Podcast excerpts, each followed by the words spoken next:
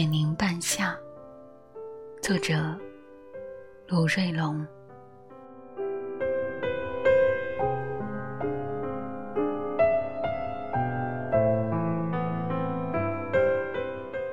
下午五时多，开完泉州自建房安全专项整治工作调度推进暨业务培训视频会议后，其带领工作队员。和村支委以及相关辅警一道，由村部平院而北边公路一路清洁出去。县里正进行人居环境整治，驻村办也提了相关要求。面对过往的村民和路人，还疫情防控。道路交通安全以及防溺水宣传叮嘱，林林总总，不一而足。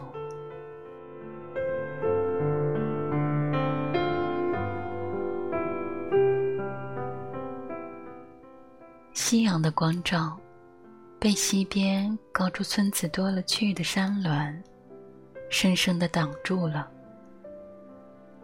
但半坡上。坐西朝东的村子依然明亮，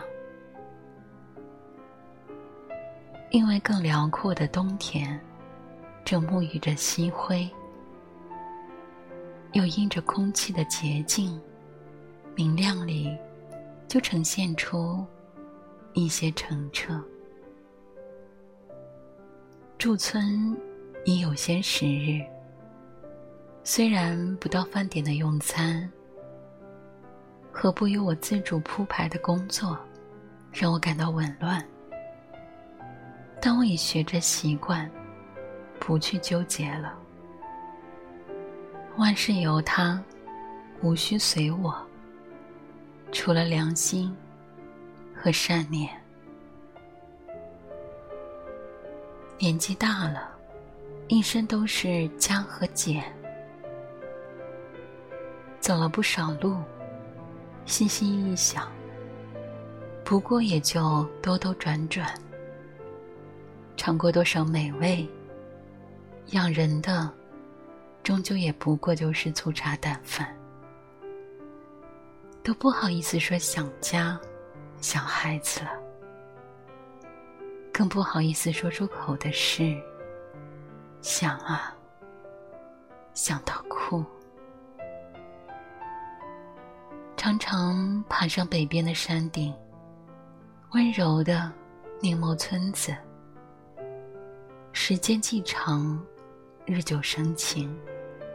怎么看它，都像一位慵懒着的、斜躺着的、手托着腮的、半含着笑、半藏着羞的伊人。你其实不用深究。我不会告诉你什么秘密，尽管我心里的千言万语，原来就是一天一天为你攒了又攒的。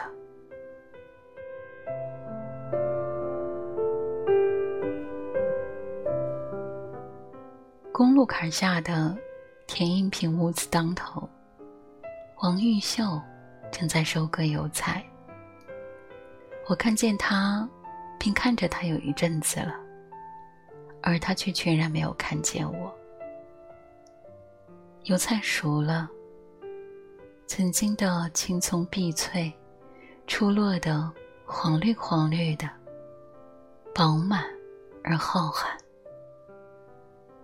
这是一个如此贴切的收获季节，就如之子于归的正当年华。村子里的人总是先把油菜割倒，再晾晒于地里，待得几个大太阳让它干透后，就在地里把籽打出来。杆和茬继续留下肥土，菜籽背回榨油。如此，不仅省了不少力。还省了不少工时，聪明又聪慧。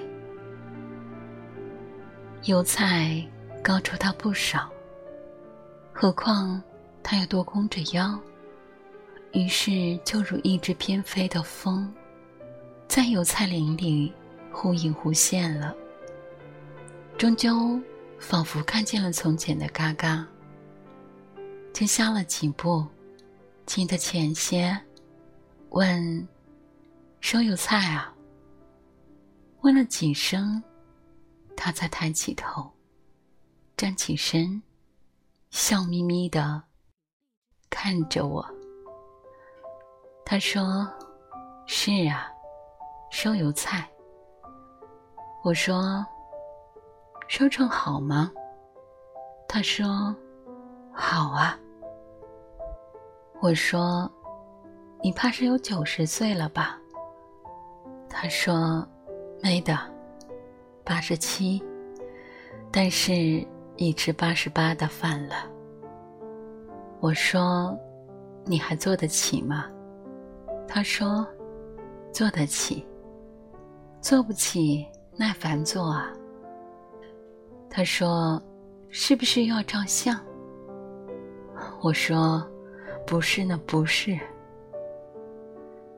我继续说：“就算是要照相。”也是我照我的，你做你的。说完，我们都笑了起来。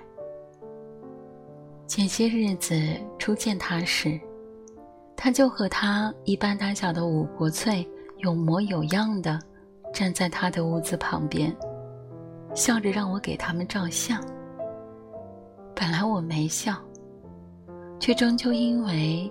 在我晃动着手机选取背景角度时，他整理了几下衣角，而让我忍俊不禁了。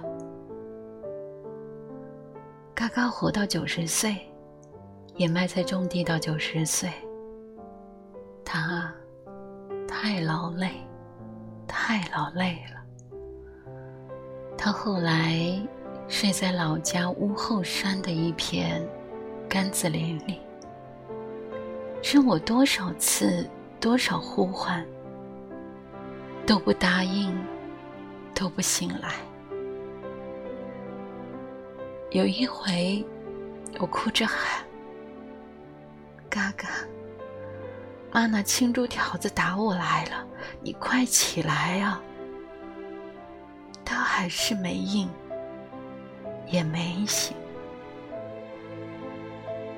他依然笑着。我却兀自在心里轻唤了一声“嘎嘎”。天快要黑下来的时候，我和队员罗国静开始驱车离村返家，在山岭间起伏回缓。上个星期四，新加入的队员董玲娟有点晕车。他说：“你们今天可以不回去啊，明早又要赶到村里，好麻烦哦。不如明天一到手脚回去。”我对他说：“你不晓得，我可能正是需要这样的麻烦。回归这些年，却把多少归途错认。”想做一世的孩子，终究一想，又怎么去面对自己的孩子了？立夏才几天，夏还是如草尖上凝结着的、透亮的、嫩柔着的露珠。是的。浅浅下。